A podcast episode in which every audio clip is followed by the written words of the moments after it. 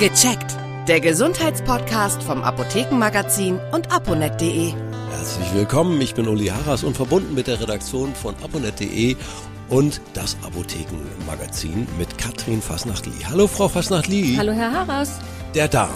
Das beschäftigt uns jetzt. Welche zentrale Rolle spielt der Darm in meinem Körper? Ja, es wird immer deutlicher, dass der Darm eine, eine ganz zentrale Rolle spielt. Mhm. Einige Aufgaben des Darms sind äh, schon sehr lange bekannt, aber Wissenschaftler finden immer mehr heraus und bekommen eine Ahnung davon, worauf der Darm alles Einfluss nimmt. Ja. Was man ja schon lange weiß, ist, dass der Darm Verdauungsarbeit macht, ne? dass er Nahrungsbestandteile hilft zu zerlegen und dann mhm. ins Blut in den Körper aufzunehmen. Er ist auch an der ja. Bildung von Vitaminen beteiligt, Hormonen und auch an der Reifung des Immunsystems. Das haben wahrscheinlich die meisten Menschen schon mal gehört. Was in den letzten Jahren immer deutlicher wird, ist aber, dass der Darm letztendlich mit darüber entscheidet, ob der Mensch gesund oder eher krank ist oder ob das Risiko ah. für bestimmte Krankheiten erhöht ist. Ja. Und das ist ganz weitreichend. Also es stehen mit dem Darm beziehungsweise mit äh, seinen Bewohnern, über die wir sicherlich gleich noch sprechen werden, ganz verschiedene Krankheiten im Zusammenhang.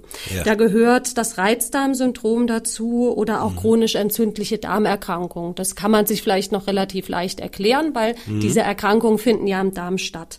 Aber es gibt viel mehr Erkrankungen, die mit dem Darm in Zusammenhang stehen, nach jetzigem Wissenschaftsstand. Ja. Dazu gehört Übergewicht, Arteriosklerose, also die Arterienverkalkung, Diabetes, aber sogar auch neurologische Erkrankungen wie Schizophrenie, Autismus oder ähm, die Volkserkrankung Depression. Ja, das ist ja, also das ist mir jetzt ganz neu, dass das mit dem Darm zusammenhängen könnte. Wie werden da Zusammenhänge überhaupt definiert? Das ist ja sehr interessant. Ich kann es vielleicht auch an dem Beispiel Übergewicht erklären. Ja. Da wissen die Forscher, ja, es, es gibt Zusammensetzungen an Bakterien im Darm die dafür sorgen, dass restliche Nahrungsbestandteile, die im Darm sind, besser verwertet werden. Das heißt, der Mensch äh, holt noch das kleine bisschen an Restenergie, an Kalorien aus diesen Nahrungsbestandteilen raus ja. und kann die dann besser verwerten. Ne? Das sind dann gute Futterverwerter. Ja. Und das macht nur ganz, ganz wenige Kalorien pro Tag vielleicht aus. Aber wenn der Darm so ausgestattet ist und das ein Leben lang die Nahrungsenergie besser ausschöpft, mhm. dann führt das dazu, dass er ein Leben lang etwas mehr Kalorien aufnimmt als andere Menschen und dann kann das Übergewicht mit begünstigen. Das ist natürlich nicht die, spielt nicht die einzige Rolle, aber da begünstigen die Darmbewohner die Entstehung von Übergewicht mit. Es gibt ja die Menschen, die sagen, ich kann essen, was ich will, ich werde immer dick. und dann gibt es welche, die können futtern von morgens bis abends und bleiben relativ schlank. Das ist ja so eine Beobachtung, die wir alle mal gemacht haben. Ist die völlig falsch? Nee, die ist nicht völlig falsch. Und wie gesagt, ein kleiner Baustein mhm. in diesem Gefüge kann auch der Darm spielen tatsächlich. Ja. Da sind viele Bakterien drin im Darm und andere ja. Bewohner, Hefen und Pilze. Das alles mhm. zusammen nennt man das Mikrobiom. Früher hat man da auch von Darmflora gesprochen. Das kennen ja. die meisten Hörer vielleicht noch eher das Wort. Mittlerweile hat man sich auf das Wort Mikrobiom geeinigt, das so zu nennen. Die bauen Nahrungsbestandteile ab wo ich jetzt Mikrobiom gelernt habe, die Antibiotika, das habe ich auch gelernt, sind ja ein Segen aber wohl nicht immer für das Mikrobiom äh, im Darm. Ja, genau. Also da liegen Sie auf jeden Fall richtig. Also zunächst einmal, Antibiotika sind ein Segen. Antibiotika ja. sind ganz wichtige Medikamente, die schwerwiegende Erkrankungen heilen können oder auch eine tödliche Erkrankung heilen können, nämlich Infektionen mit Bakterien. Denn Antibiotika mhm. töten Bakterien ab. Und das ist wichtig. Und wenn man eine schwere Erkrankung hat, dann sollte man die die Antibiotika nehmen, wenn der Arzt die dringend verschreibt. Ja. Aber es ist so, wie ich gesagt habe, Antibiotika töten Bakterien ab. Und wir haben ja eben darüber gesprochen, auch im Darm leben Bakterien. Und da leben Im auch Mikrobiom, wenn ich unterbrechen darf, ich habe es gelernt. Genau, Mikrobiom, das also. Mikrobiom besteht unter anderem aus vielen, vielen Bakterien, Tausenden von verschiedenen Bakterien. Und Antibiotika töten zum Teil auch diese guten Darmbewohner hm. ab. Und normalerweise ist es so, dass der Mensch damit ganz gut klarkommt und sich das Gleichgewicht in diesem Mikrobiom nach einer Weile wieder einstellt. Zum Teil hat man da mal kurz Durchfall oder sowas, wenn man Antibiotika nimmt, aber normalerweise stellt sich das Gleichgewicht wieder ein. Aber ja. tatsächlich gibt es Menschen, bei denen das auch nicht der Fall ist, wo es zu chronischen Durchfällen kommen kann. Das ist eine Nebenwirkung, äh, die, die es geben kann, die selten ist, aber die gibt es. Und mhm. Wissenschaftler sagen auch, dass Antibiotika besonders im Säuglingsalter einen starken Einfluss aufs Mikrobiom haben können. Oh ja. Denn im Säuglingsalter ist der Darm noch nicht ausgereift, das Mikrobiom noch nicht ausgereift, das Gleichgewicht hat ja. sich noch nicht so richtig eingestellt. Und wenn man da zu oft Antibiotika bekommt im ersten Lebensjahr, dann kann sich das Gleichgewicht dauerhaft in eine Richtung verschieben, die nicht so gut ist die im späteren ja. Leben Krankheiten, die ich vorhin erwähnt habe, da das Risiko erhöhen kann. Und deswegen ist es ganz wichtig, natürlich, wenn man ein Säugling, ein Kleinkind hat, was eine schwere Infektion hat, wo der Arzt sagt, mhm. das braucht Antibiotika, da sollte man keine Zweifel haben, die trotzdem zu nehmen.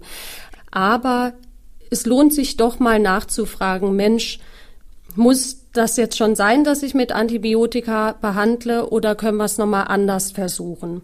Wenn es eine Möglichkeit gibt, wenn der Arzt sagt, ja, wir können auch nochmal abwarten, dann kann man da auch gut nochmal schauen. Denn wie gesagt, so oft Antibiotika sind nicht gut, aber in Fällen, wo es wichtig ist, auf jeden Fall nehmen. Sagen Sie mal, und jetzt habe ich noch so ein Stichwort im Hinterkopf und nutze die Gelegenheit. Sie werden es mir erklären können. Probiotika, was ist das denn nun? Ja, bei Probiotika, ähm, das hat wieder was mit Bakterien zu tun. Mhm. Und zwar sind Probiotika quasi gute Bakterien die man durch ah. die Nahrung oder auch Nahrungsergänzungsmittel zu sich nehmen kann und die einen ja. positiven Einfluss auf den Darm haben können. Also da handelt es sich ähm, oft um Milchsäurebakterien wie ja, Lactobacillen, Bifidobakterien. Es gibt aber auch Hefen, die unter die Bezeichnung Probiotika fallen. Die nimmt man auf, zum Beispiel auch in Form von Joghurt oder so Joghurtgetränken teilweise, aber es gibt auch Nahrungsergänzungsmittel in der Apotheke. Wenn man Probiotika aufnimmt, können die positive Wirkungen entfalten. Zum Beispiel gibt es ja. Studien, dass sie helfen, wenn man Antibiotika nimmt, um dann weniger Durchfälle zu bekommen durch äh, die Antibiotika. Oder man weiß auch, dass Reizdarmpatienten davon profitieren können. Das heißt, ein Reizdarm wird dann nicht geheilt, aber die mhm. Symptome, die unangenehmen Symptome, Bauchbeschwerden, die können sich teilweise verbessern ich weiß nicht, vielleicht wollten Sie das ohnehin fragen, das fragt man dann schnell, ja, ja, welche Probiotika sind denn da am besten? Ja, das wollte ich fragen. Das ist schwierig zu sagen. Also es gibt ganz mhm. viele äh, probiotische Stämme, Bakterienstämme oder wie gesagt auch Hefen und so weiter.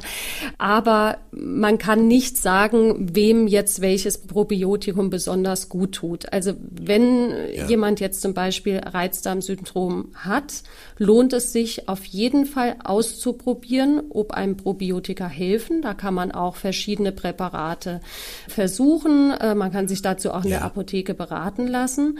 Wenn man das Produkt gefunden hat, was einen hilft, dann ähm, ja, empfiehlt sich das natürlich auf jeden Fall, das weiterzunehmen. Wenn man aber keinen ja. Unterschied merkt, dann lieber was anderes nochmal versuchen.